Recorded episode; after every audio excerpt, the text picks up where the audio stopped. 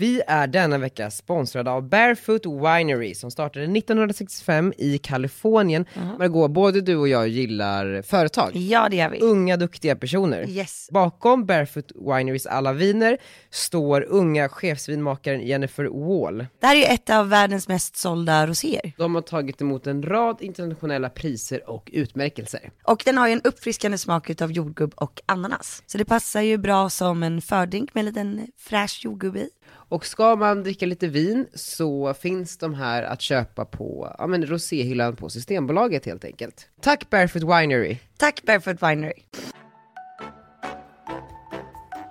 Hallå, hej! Okay. Hallå, hej! Nu kör vi 30 minuter intensiv podd. Jag ska bara fixa brynen. 15. Sen kommer jag tillbaka efter 20 minuter. Okej, bra. Ja. Hej podden, hej och välkomna. Hjärtligt välkomna ska ni vara. Ja, hur mår du? Daniel sitter alltså med en tröja med prislappar på. Ja, jag är min nya J. Lindeberg-tröja, fin va? Mm. Jag har handan upp i halsen. Ja, det känns som att du har bytt stil. Ja, det... Du har liksom på dig sneakers och en hoodie och så såg jag en keps florera förbi här. Men alltså den här kostymstilen jag har haft det senaste året, det är ju egentligen inte jag. Det är bara någonting som blev. Ja, är det så? Jag känner att jag måste bevisa att jag faktiskt är... Ja, men vuxen businessman, eftersom att jag ser ut som 12 i ansiktet så måste jag liksom ha glasögon och kostym och sådana där saker. Men känner du att ansiktet har kommit ikapp dig nu? Nej, inte riktigt. Så men snart om jag fortsätter i den här takten. Ha ungdomliga kläder. Ja, alltså Margot, jag vet inte, jag håller på. Ja, men det där är inte sån här balansgång. Nej. Love? Hallå? Jag tror att det löste sig. Men vi behöver nya batterier ändå. Jag hade kontakt nog till. Ja, nej, vi har bytt batteri, men de andra håller också på dö, men... Men det ska inte vara, den ska vara inkopplad i väggen, Daniel. Ja, men det funkar när vi byter batterier. Okej, ja, det ska kunna gå med sladd också, det är väl utkärna. Okej, ja, vi testar det. Vi ses på festen, går det bra? Ja, det... Ja. Va? Nej, superliga, men det går bra. Ja, det här är mig i podden. Sorry? Det här är mig i podden. Det är lite kaos, men jag kämpar på. Okej, vi ses sen. Hej, hej. Mm. Vi har 2 events idag också. Jag hörde det. Ja, fy fan, vänta. Jo, men det här med att klä sig efter sin ålder. Ja. Det är ändå spännande för att alltså, jag kan ju tycka att det ser så kul ut med folk som ska vara så jävla uppklädda hela tiden. Ja, vadå? För men då känner jag så här, gör de det för att de verkligen älskar den typen av stil? Eller gör de det för att passa in? Jag tror det är bara olika förhållningssätt till stil. Alltså vissa tycker att den är lite mer classy stilen. Medan andra tycker att den är lite mer trashy stilen. Och nu är det trashy chic då? Ja, men lite så. Alltså, jag tittar mycket på Kardashians och där har de ju den här trashiga stilen egentligen. Det är ju en white trash stil. Magtröja, leggings. Ja. Alltså någon som är det gunillaste som finns. Det är ju när folk har på sig leggings, klänning och ett par sandaler. Ah. Du vet den stilen. Ah, ja. Det är en Gunilla som finns. Och trekvartsbyxor. Ah, ja. Ja. Du kommer ju ha trekvartsbyxor om några år. Jag har haft mycket trekvartsbyxor. Men det Gunillaste jag har, det är faktiskt tavlan inne på kontoret. Vilket? Vad är det står nu då? Ja, du har ett citat. Stop waiting for Friday. Ja, du sitter på så här, en emoji med 2 glasskålar med varandra. Men den är fin. Det är typ en boomerang som tavla. Ja, den är jättefin, men det är gunillig. Ja, den är lite gunillig. Det passar dig. Men du, vi har fått lite feedback på podden. Har vi? Ja. Klagomål? Inte klagomål. Nej. Det här är från 2 riktiga guniller, står det. Ja, ska jag läsa upp det? Ja, jättegärna. Så spännande ju. Ska vi se. Blogga så mycket så det är långt bak här. Det är också sjukt. Här är mina anteckningar var jag bara så här, är lite ämne man kan prata om i podden. Prata om hur man networkar. Lesbiska underrepresenterade. Folk som lägger ut att andra fyller år. Gick till jobbet, jordgubbar, blind. Vissa av ämnena har jag redan berört. Men lesbiska underrepresenterade. Folk som lägger ut att andra fyller år. Det var ju någonstans att jag är så irriterad på människor som lägger ut bara, åh grattis fina bla bla bla på din födelsedag. Man bara, kan du inte bara skriva det till den personen? Ja, jag fattar. Alltså det är så töntigt. Så här, då gör man ju bara med sina absolut fäbaste vänner. Alltså Sara Larsson får ju många sådana liksom. Precis. Grattis finaste gumman. Man bara, men alltså. Ja, jag förstår vad du menar. Det är så här, sluta. Lägg upp dina typ kändaste vänner. Och hur du gratulerar. Vem är det du tänker på nu? Jag tänker på jättemånga. Men är inte det lite töntigt? Jo, kanske. Eller du är också sån eller? Nej, men jag lägger väl inte upp. Grattis fina Viktor Frisk. Jo, men kanske på Insta-story. Ja. Du dedikerar inte en post till det. Jag kan fan betala. Nej. Jo, nej men däremot typ så la jag upp så här att han släppte en låt i fredags. Jo, absolut. Är det okej då? Men det får man såklart, det ska man göra mer av. Stötta varandra. Hjälpa varandra. Ja, verkligen. Okej, jag verkar inte hitta det. Men det stod ju typ så här jag måste hitta det nu, eller hur? Ja, gud ja.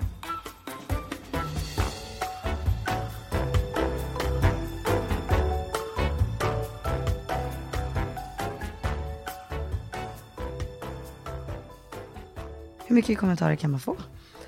Gumman. Och då är det, pratar vi ändå om din blogg. Och blogg är ju lite generellt ett utövande medie. Och trots det har du ett sånt högt engagemang. Det visar bara på vilken otroligt bra influencer du är. Tack hjärtat. Nej, vänta. Jo. Hej. Först och främst vill jag säga att jag tycker om dina kanaler och dig. Jättemycket. Man blir superglad och jag följer flitigt. Tänkte komma med lite feedback på podden i all välmening. Och jag gillar feedback. Ja, jättebra. Jag personligen hade uppskattat lite mer variation. Det känns alltid väldigt ytligt med samma snack varje vecka om vilka resor ni vill göra, hur framgångsrika ni ska bli och bo utomlands och alla företag som ska startas och hemligheten ni arbetar på som snart kommer ut. Ja, vi är så töntiga. Ja. Och sedan händer det något. Visserligen ett vanligt förekommande fenomen PR-trick bland influencers, haha. Jag uppskattar så mycket avsnittet tidigt i podden där Daniel berättade om hur han kom ut och uppväxten i Västerås bland annat. Som lyssnare fick jag då en helt annan bild av Daniel och blev då glatt överraskad. Det hade varit roligt med mer djupa samtalsämnen, till exempel hur du fått en så fin relation med din mamma, nycklar till bra vänskap. Sen är det också härligt att lyssna på när ni drömmer om The Hamptons och lyxliv. Men har tyckt att det blir lite enformigt senaste veckorna. Ja. Och hade uppskattat en bra kombination. Många kramar, en trogen Gunilla. Och fina Gunilla. Ja. Men det är klart, det är jättebra. Men det sagt, alltså, jag känner ju så mycket att jag har levt i mitt förflutna och skrivit den här jävla boken och tjatar om det. Och tjatar om varför man är som man är och mobbing och att känna sig utanför. Att jag bara säger, men gud, nu kan väl ingen lyssna. Men sen så kan jag väl tänka att många som lyssnar här har ju liksom inte följt mig där. Nej. Under den resan. Det är mitt förhållningssätt till det. Vad kände du? Nej, men jag känner samma sak. Jag tror att både du och jag, vi har väldigt gemensamt. Det är att vi vill inte belasta andra med saker vi har gått igenom för mycket. För att man känner sig lite töntig. Ja, men verkligen. Ska sitta och liksom prata om jobbiga saker som jag har varit med om. Det är därför jag tror också boken är så svår för mig. För att det blir automatiskt att jag måste prata om mig själv hela tiden. Och så här, vad man har varit med om och om det är jobbigt eller bra, vad man har lärt sig. Varför skulle någon vilja lyssna? Så känner man. Ja, men och tynga en människa. För det känns som att vi är ju bäst där vi kan vara upplyftande någonstans och positiva. Men kan vi inte tänka så här då? Att du ska ju snart släppa en bok. Och där så behandlar ju du avgörande episoder ur ditt liv. 9 stycken. Ja. Ska vi inte bara ta en av dem? Ja, men kapitlen är uppbyggda på olika livsmotton som man kan leva efter för att bli lite mer positiv eller tänka framförallt lite mer konstruktivt med saker när man går igenom. Alltså istället för att gräma sig i saker så kan man lära sig utav dem.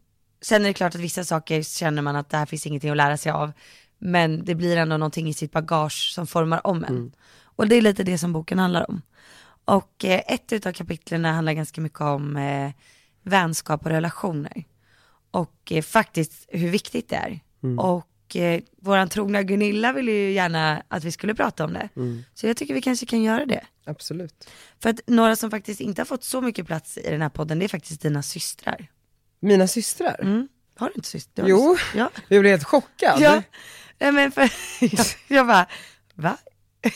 Det måste vara dina systrar, ni är väldigt lika. Ja, nej men precis, jag har ju 2 systrar. Jag älskar alla mina nya relationer och mina nya vänner. Men på något sätt så tror jag att utan mina äldsta bästa vänner och utan typ min storebror så hade jag nog inte varit lika framåt och vågat ta för mig lika mycket bland nya kompisar.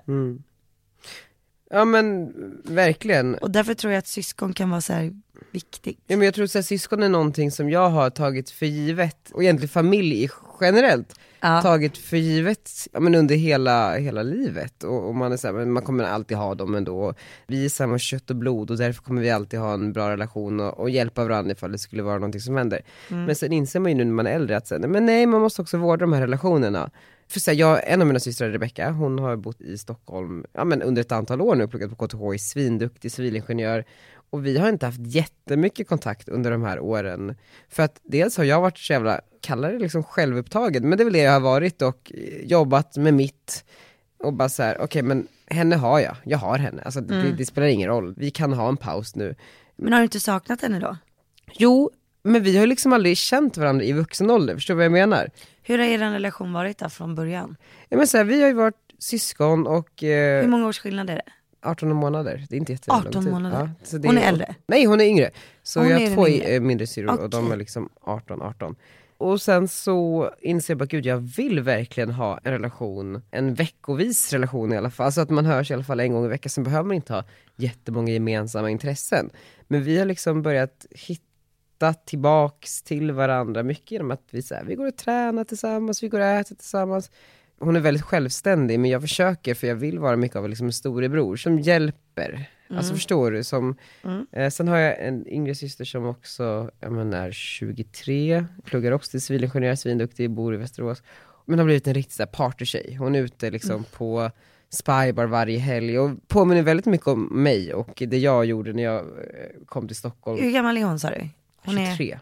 Ja, men du vet, lever sitt bästa liv någonstans. Mm. Och där vill jag ju också jättemycket av en storebror. Men jag tror att jag kanske är väldigt mycket av en storebror för dem och inte så mycket kompismaterial.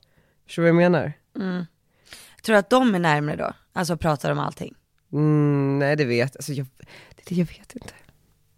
Hur var det när ni var små då? Alltså bra, vi har haft världens bästa uppväxt och allt var frid och fröjd.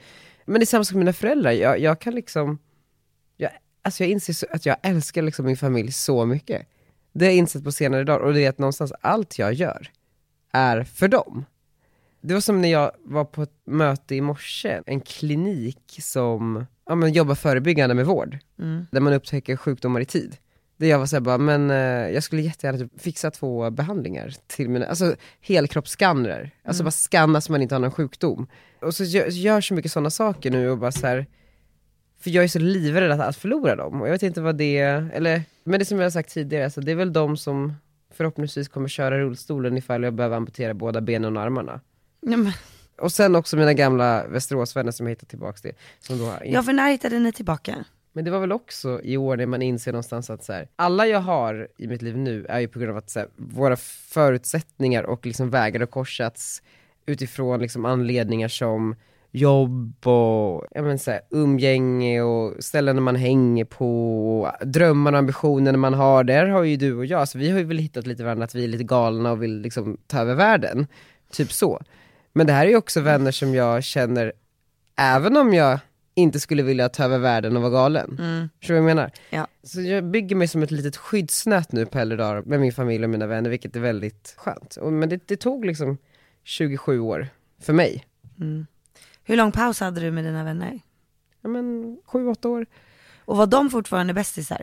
Nej, men alltså, någon åkte till Australien, någon åkte till Frankrike, en åkte till Portugal. Så och alla har liksom varit runt och levt life. Ja, och det är oundvikligt, tror jag, att man har de åren. Och det är säkert många som lyssnar som är i de åren nu. Och jag var mycket så här, man hittar nya vänner. Vännerna man har i skolan har man för att man har tvingats vara med dem, för man hamnar i samma klass. Jag menar inte tvingats som att det var outhärdligt. Men man är inte tillsammans på grund av att man har samma intressen eller liksom vill samma sak i livet, utan för att man råkade hamna i samma klass. Och då har jag tänkt så här, okej, men så vi kanske inte liksom är meant to be vänner i alla fall nu när alla har så olika intressen efter skolan. Men när man tänker efter, inte det är de finaste relationerna som uppstår i det. I det här att vi har egentligen ingenting gemensamt, men ändå älskar vi varandra. Betyder ju någonstans att man har en sånt... Ja, men också du är ju uppvuxen i en mindre stad, alltså inte mitt i centrala Stockholm. Och det är ju inte jag heller. Och då är det ju verkligen så här, det är de här vännerna som finns. Så att man har ju vuxit upp och typ blivit som syskon. Man har bråkat massa gånger. Och sen så har det liksom inte funnits något val än att bli kompisar igen. Och då när man har tagit sig igenom de bråken då blir man ju ännu starkare till slut. Men när man bråkar med någon så här i vuxenlivet, då blir man ju bara så här, men gud, den där personen skulle jag aldrig vilja vara kompis med. Mm. Medan när man typ var 14. Ja, men och verkligen. Liksom, det var någon tjej som kom till klassen som ny och man bara, nej men vem är det här nu då? Oh, då blev man ju till slut kompisar ändå typ. Ja, ja men det är ändå grundinställningen, den är så jobbig att man, ja. Man skäms lite för sig själv i vissa sammanhang. Men okej, men hur kände du då? Du är väldigt öppen och liksom tar in nya människor. Eller är du det? Eller är det bara jag som har fått känslan av det? För det känns ändå som att du... Jo, men det tycker jag faktiskt att jag är. Ja. Men jag tror framförallt så... Alltså Jakob har ju väldigt mycket gamla kompisar. Och jag har väldigt mycket gamla kompisar. Gamla så här, 80. Gamla. Nej. Ja, gamla vänner. Nej, men och... vi har så himla många var. Så att vi har liksom inte så mycket tid att hitta så många nya. Nej. Och sen så skaffar sig de partners och så får man en till kompis där. Ja, förhoppningsvis. Ja, men det sjuka är att det har liksom inte blivit dåligt med någon gammal kompis för att han har hittat en partner. Du är så softa vänner. Alltså, måste det vara att de är så softa. Men du har ju så här, människor som växer upp i storstäder är oftast mer socialt skillade. Upplever jag. Förstår du vad jag menar? Att så här, det tillåts inte bli tråkigt.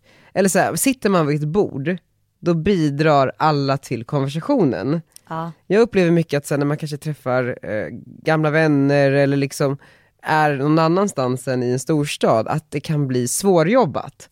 Ja. Att så här, jag försöker hitta samtalsämnen och jag frågar människor frågor, men den sekunden jag är tyst så blir det tyst runt bordet. Åh nej, ja jag fattar. Och det är ju mardrömslikt.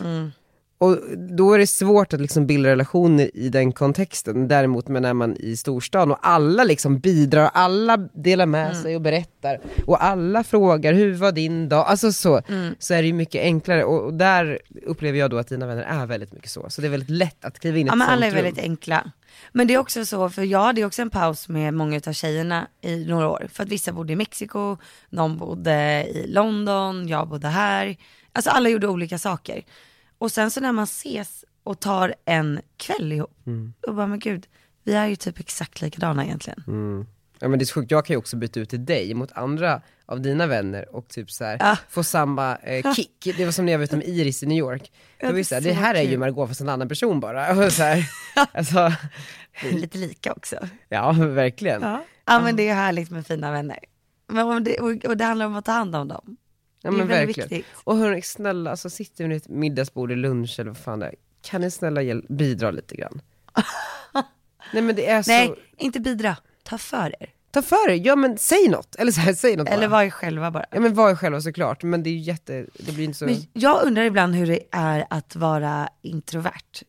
Ja, för det kan ju faktiskt vara ett personlighetsdrag. Ja, det är ett personlighetsdrag. Jag vet jättemånga som är introverta som skriver om det på sina bloggar. Är det inte Alexandra Bringsson som säger att hon är introvert till exempel? Jag har ingen aning om. Hon har en tvilling. Nej, en syster. Ja. Ja.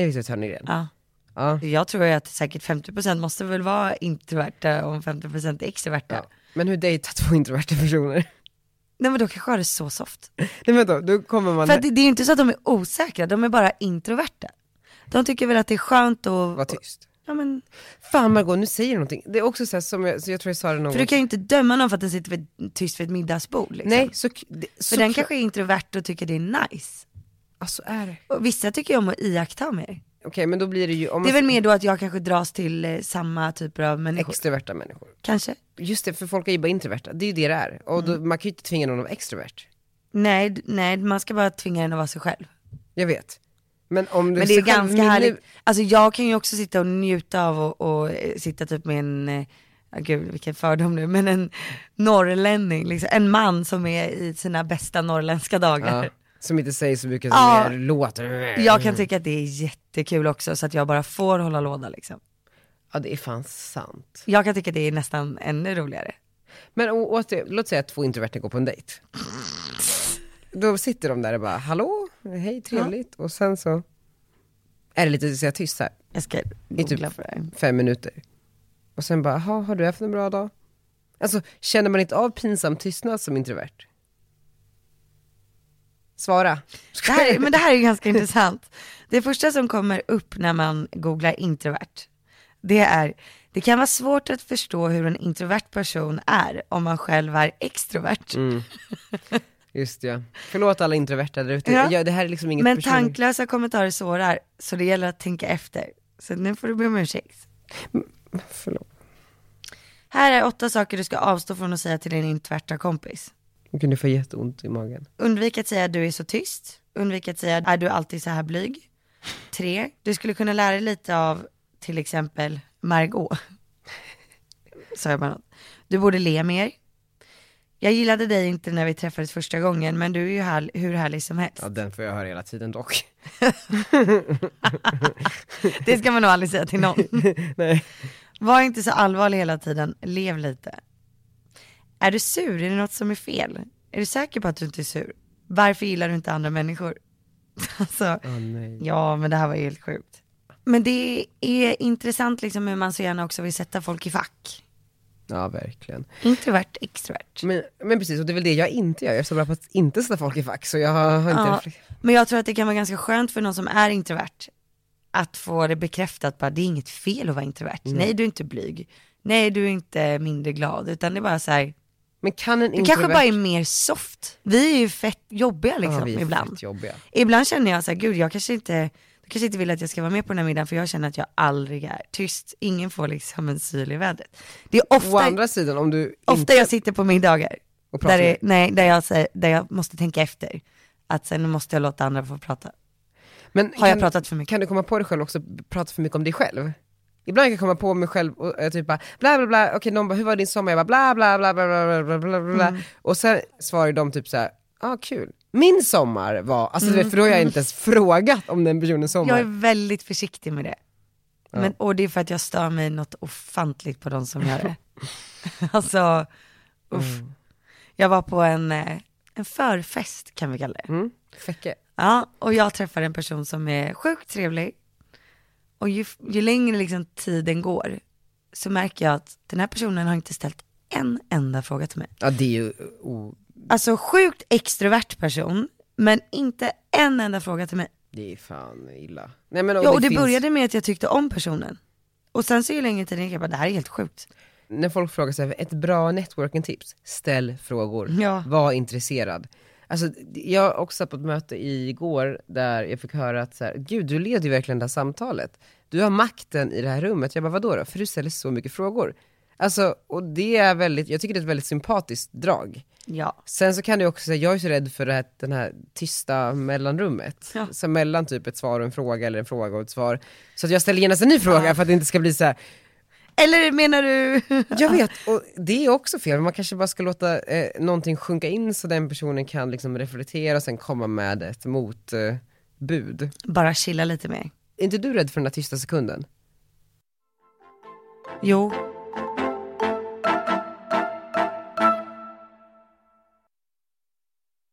Jag skulle ju stå live på tv i söndags. Mammagalan. Ja, just det. Mamma. På Kanal 5. Ja. En mammagala. Ja, och alla här på Berns, alla ni där hemma framför tvn och Läkarmissionen vill återigen uppmärksamma världens alla fantastiska mammor. Och ända sedan 50-talet... Och då skulle jag ju prata om könsstympning i Kenya. Mm. Och det är ett väldigt allvarligt ämne. Verkligen. Och det var mycket siffror. Och de sa typ en timme innan sändning bara... Här är manuskorten. Vi tänkte att du får titta igenom dem och sen vill vi helst inte att du har några manuskort på scen. Herregud. Ja, redan där jag bara, nu bajsar jag på mig. Alltså, jag kände det. Jag bara, nej. Och jag trodde först att jag skulle bara stå på min plats och ställa mig upp. Ah. Så att kamerorna skulle rikta sig mot mig. Inte att jag skulle gå ut i klackar och klänning på en scen alldeles själv. Lite snygg klänning. Ja, visst var den cool? Ja. Ja, Sara Biderman som stylar. Ja, Mars heter märket. M-A-J-E. Nej, men, och då ska man ju prata med tystnad. Du ska ju låta orden sjunka in, som du säger. Ja. Så tvit. 3,9 miljoner könsstympningar utförs världen över varje år. Det här är en tradition som har funnits i tusentals år. Sedan 20 år tillbaka så har Läkarmissionen arbetat för flickors rättigheter i Kenya. Jag åkte dit och träffade Mary Kamboka. Men man står ju där och bara, hur länge har jag varit tyst? Vad sa jag precis? Kommer du ihåg ordet? Eller är du så här, drabbad på riktigt? Känner du smärta eller är det bara så här, skit när vi har på att bajsa på dig? Helt ärligt. Nej men det här var ju väldigt känsligt för mig överhuvudtaget. Mm. Men om man tyckte att jag kanske såg lite ledsen ut här så var det ju mest nervositet. Jag försökte vara jätteallvarlig. Ja. För det visste jag att jag måste vara allvarlig nu. Ja, det kan inte vara en härlig tjej. Nej, och för mig är det liksom min räddning att så här, kunna skoja bort någonting. Mm. Men du kan inte skoja bort liksom att 3,9 miljoner könsstympningar sker världen över varje år. Det är så sjukt. Och att det har hållit på i tusentals år. Och det knäppa är att nu, jag kan rabbla upp det här manuset på en sekund. En sekund så här. Kör då. Ja. 3,9 miljoner könsstympningar sker världen över varje år. Det här är en tradition som har hållit på i tusentals år. Läkarmissionen har sedan 20 år tillbaka jobbat för flickors rättigheter i Kenya. Jag åkte dit och träffade Mary Kamboka som driver läger dit flickor kan fly för att slippa könsstympas. Jag ville lära mig allt, men kom hem med minnen som jag aldrig kommer kunna suddas ut. Bra Margot! Ja, det där är första, sen var det ju en till. Ja. Kan du den? Ja, jag kan den också. Men då stod ju jag där i min lilla tyllklänning som du såg. Det här är inte del av manuset. Nej. Och här står jag i min lilla tyllklänning. Nej, men, och så kommer ju då han, killen som också var med på inslaget som vi filmade, med en kniv. Och så ska jag hålla upp den här under genrepet och öva. Och jag bara ser framför mig, alltså vet jag ser ut som en docka i en skräckfilm. De ber mig hålla upp kniven mot kameran. Och de bad mig stå och hålla den rakt ut så här med armen. Gud, och det är en gammal rostig kniv också. Ja, alltså det var en Ikea-kniv. De bara, göm skaftet, sa de. Nej men då, okej. Så visade de inslaget och sen så sjöng ju han. Och han är så jäkla bra. Men det var också lite töntigt så här. Nu kommer den internationella världsstjärnan. Jag bara, började sjunga John Lundvik. Right. Jag började sjunga John Lundvik. Oj då. Han var också på nämligen. Nej, men så då, och vet du vad det svåraste var? Nej. Att kamerorna som skulle riktas mot mig inte hade en sån där röd knapp på sig. Rec typ. Nej, precis. Den ska ju gå på när de byter kamera. Så att man vet att nu är det dags. Men jag... Ja, men annars vet du ju inte när du ska börja prata. Nej. Så att jag stod ju och chansade. Hade du mygga? Nej, ingen mygga. Jag bara, är det nu? Jag bara, Pernilla. Maggan till Pernilla. Pernilla Wahlgren var då konferencier tillsammans med Sofia Wistam. Djup podd det blev. Vad sa du? Djup podd det blev. Djup. Ja, men det här är väl intressant. Ja, det är jättekul. Ja, det är klart det är. Ja. Gud, vad gick jag ifrån oss? Jo, tysta paus. Ja. Nej, men och så står jag där med den här kniven och jag bara, säg inte fel nu. Man vet ju aldrig hur man ska vara i live-tv. Jag har ju aldrig gjort sånt här innan. Det har du ju. Ja, men en Let's Dance är ju en helt annan sak. Du har inte kanske precis stått på scen och med ett manus och bara så här, hallå. Nej, Let's Dance, då var det ju mer så här, oj, det gick bra det här. Eller tango är svårt liksom. Mm. Ja, det har varit jobbigt i veckan. Det kan jag liksom. Det är mina egna upplevelser, men det här är ju liksom folk i en produktion och läkarmissionen och flickorna som, jag tänker så här, alla okej, jag måste få alla att bli månadsgivare. Jag känner press liksom. Ja, verkligen. Du lyckades med mig. Blev du månadsgivare? Ja, vad bra. Ja, men andra var då, tänker att bli könsstympade. Inte på en klinik och inte av en läkare, utan med en sån här. Och då skulle jag liksom hålla upp kniven. Det är ju mest som börjar skratta. Alltså rent när man tänker sig själv stå där med en kniv. Och det var ju surrealistiskt liksom. Helt utan bedövningsmedel. Så bara, ibland önskar jag att jag inte hade sett den där filmen. Men samtidigt så tänker jag på alla flickor och vad de går igenom. Det får vara nog. Mammor tvingas könsstympa sina döttrar för att bli accepterade av samhället. Och flickorna tvingas att gömma sig. Men vi kan inte gömma oss. Vi måste sätta stopp för det här. Vi måste kliva fram. Bli månadsgivare nu. Sluta. Det var ju seriöst. Ja, men det var där då såg du drabbad ut, men nu vet vi att det bara var nervositet. Nej. Grejen är att första var mest nervositet. Sen så spelade de upp klippet och sen så började han sjunga. Och då kände jag ju verkligen att då kom jag mer in i modet. Det är ofta den här första grejen som gör en nervös. Ja men precis, alltså, det är som ett samtal på engelska typ. De första liksom, två minuterna håller man på att dö. Och sen så är det lättare. Mm. Precis, så att i andra manuset då kunde jag mer känna att nu ska jag bara känna och säga vad jag kände efter att klippet var där. Plus kom ihåg manuset. Skitbra. Men man vill inte säga fel. Det är klart man inte vill säga fel. Och framförallt när man är med sådana pros på scen. Ja, Pernilla och Sofia var duktiga. Ja. Nej, men då det var så här, jag tycker att sånt där är lite tuntet eller sådana där galor och hej och hå. Mm. Men jag tyckte ändå att så här, det var bra. Det var starkt. Du tittade ju själv? Det är väl limpan. Ni ringde in? Nej, jag vill inte. För jag har mardröm att hamna så här. Tjena, du pratar med, vad heter de som var där? Ja, Johan och Östnöjen. Ja. Tjena, du kom till oss och jag bara, åh, oh, wow, hej. Kan du hälsa i tv? Man bara, så jag smsade. Smsar. Mardröm. Ah, ja, hej, man går dit så här på humorgalan.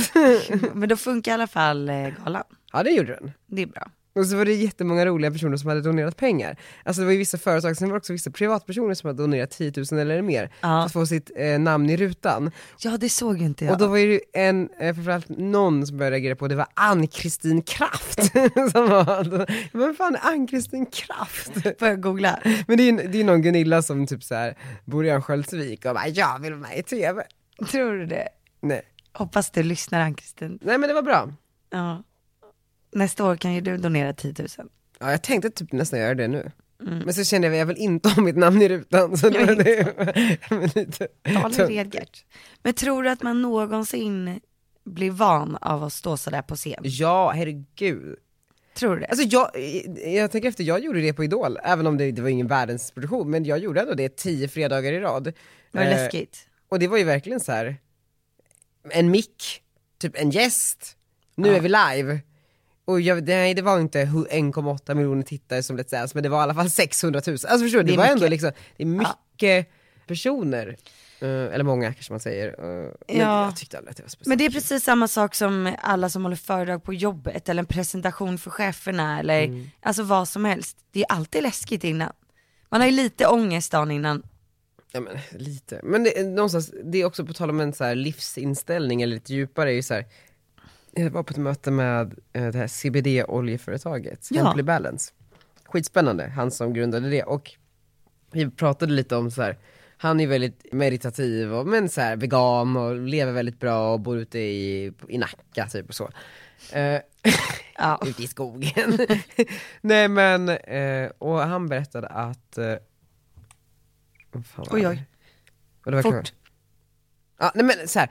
Vi konstaterade någonstans att så här, våra liv är som datorspel, flipperspel, tv-spel. Vi bara kör och sen så går det dåligt, sen går det bra. Men ingenting är så allvarligt och man får göra med allt med ett leende på läpparna.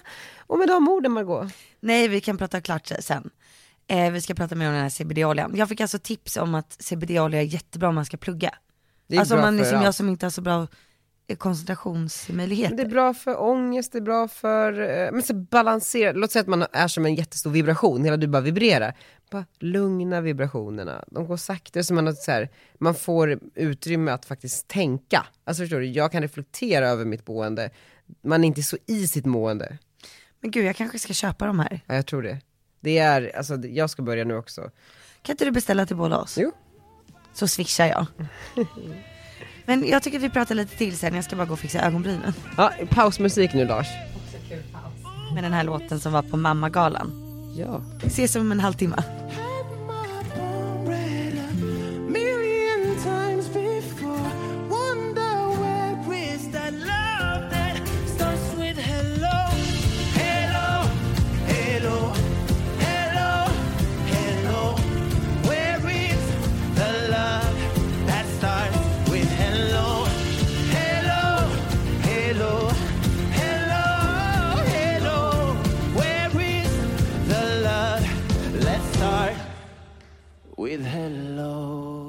Precis, så där nu har jag fixat ögonbrynen.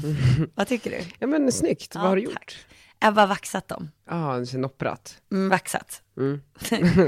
Piffat lite.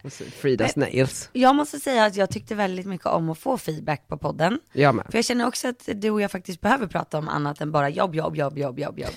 Jag vet. Feedback är väldigt viktigt för alltså att växa som människa. Att lära sig, att ta in, att inte bli den här människan som helt avskärmad från omvärlden och verkar ha tappat det totalt. Vilket man lätt blir om man inte blir tillsagd ibland. Mm. Men också så vill jag verkligen ge feedback tillbaka till den trogna Gunillan som skickade kommentaren. Att den var en väldigt konstruktiv feedback. Ja. Alltså, och det är det, som, det är det man kan ta till sig. Verkligen. Men får du mycket skitfeedback också? Alltså såhär elak feedback? Men, dålig feedback tar inte jag. Nej. Alltså det kan skit ta sig någonstans. Men sån här feedback tycker jag är jättebra. Så att jag kan utvecklas och bli bättre. Ja, men det är väl jätteviktigt. Alltså man blir en hemsk människa annars som man bara stänger av. Och sen känns det ganska skönt att slippa prata om dina framtidsplaner och mina semester. Fast du vet, det kliar i fingrarna när ni inte kan prata om dem. Ja, alltså, framförallt när man har så mycket nya planer varje vecka. Ja, jag ska ju på bröllop imorgon. Vems bröllop då? Anandas, jag ska till Grekland. Va? Det är 4 dagar. 4 dagar? Jag är toastmaster. Åh herregud, det är därför jag har haft så mycket toastmöten. Toast. Och nästa vecka så blir det lite stressigt att hinna med podden, för jag ska ju till Fort Bayard. Och jag flyttar till London. Va? Men vilken dag åker du till Fort Bayard?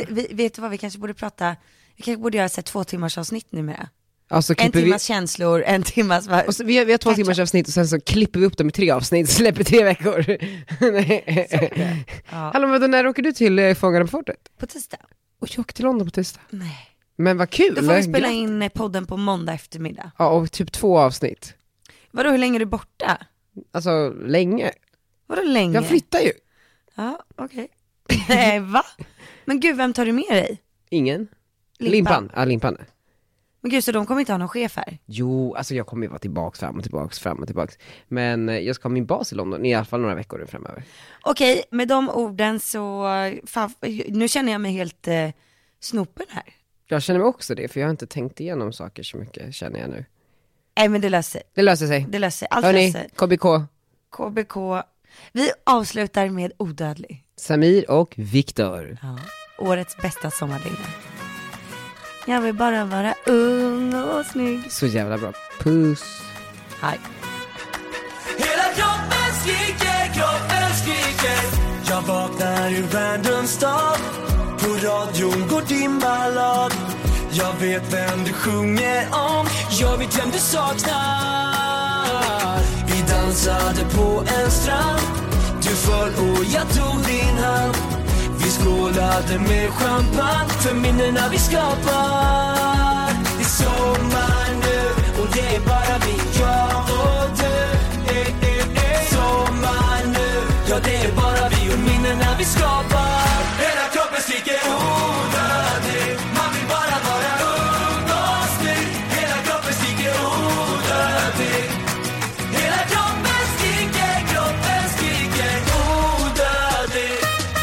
snygg. Hela kroppen skriker odödlig.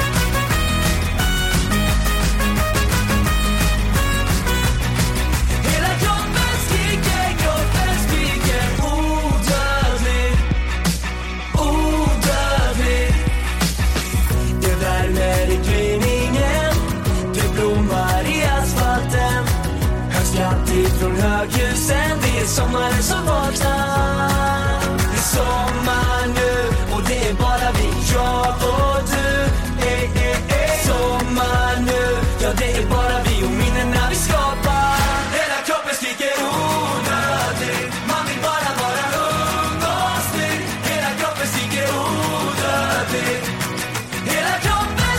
skriker odödlig. Hela kroppen skriker,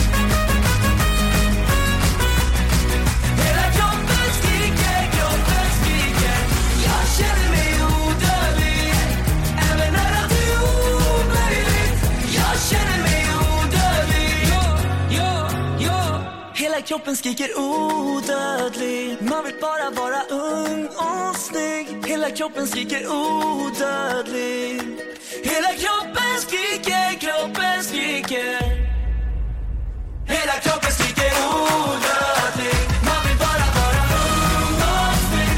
Hela kroppen skriker odödlig. Hela kroppen skriker. Jag känner mig odödlig. Även när allt är omöjligt, jag känner mig odödlig.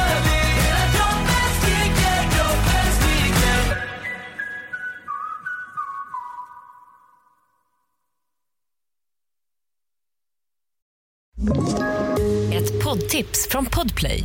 I Fallen jag aldrig glömmer djupdyker Hasse Aro i arbetet bakom några av Sveriges mest uppseendeväckande brottsutredningar. Går vi in med hemlig telefonavlyssning och då upplever vi att vi får en total förändring av hans beteende. Vad är det som händer nu? Vem är det som läcker? Och så säger han att jag är kriminell, jag har varit kriminell i hela mitt liv. Men att mörda ett barn, där går min gräns. Nya säsongen av Fallen jag aldrig glömmer på Podplay.